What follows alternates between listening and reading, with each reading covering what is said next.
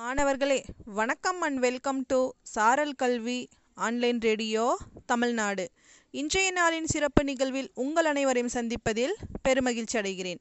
இன்றைய நாள் எட்டு பன்னிரெண்டு இரண்டாயிரத்து இருபத்தி ஒன்று டிசம்பர் எட்டாம் தேதி புதன்கிழமை.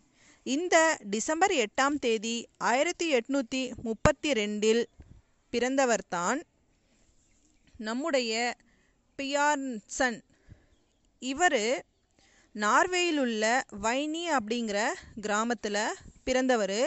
இளம் வயதிலேயே கவிதை எழுதும் ஆற்றல் பெற்றவர். அதோடு கையெழுத்து பிரதி வெளியான ஒரு செய்தித்தாளில் ஆசிரியர் பொறுப்பையும் ஏற்று சிறப்பாக பணி செய்தவர். அந்த சிறு வயதிலேயே அரசியல் கட்டுரைகளை அவர் எழுதியிருக்கிறாரு.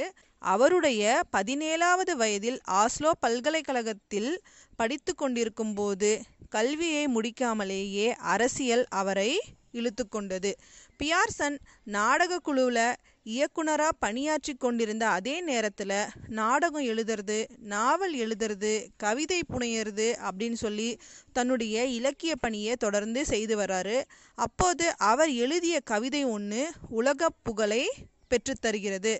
ஆம் நாம் இந்த பூமியை நேசிக்கிறோம் என்ற தலைப்பில் ஆயிரத்தி எட்நூத்தி ஐம்பத்தி ஒன்பதில் அவர் எழுதிய கவிதை பிற்காலத்தில் தேசிய கீதமாகவே அந்த நாடு முழுவதும் ஒலித்தது.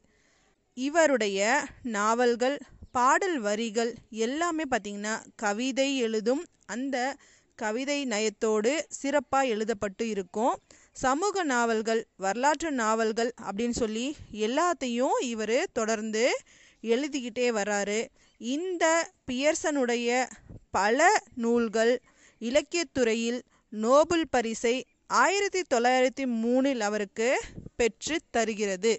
இந்த பியர்சனின் இனிய தகவல்களோடு உங்களிடமிருந்து விடைபெறுவது பொம்மஅள்ளி அரசு மேல்நிலைப்பள்ளி கணித ஆசிரியை ஏ. ஷர்மிளா பேகம் தருமபுரி மாவட்டம். நன்றி மாணவர்களே.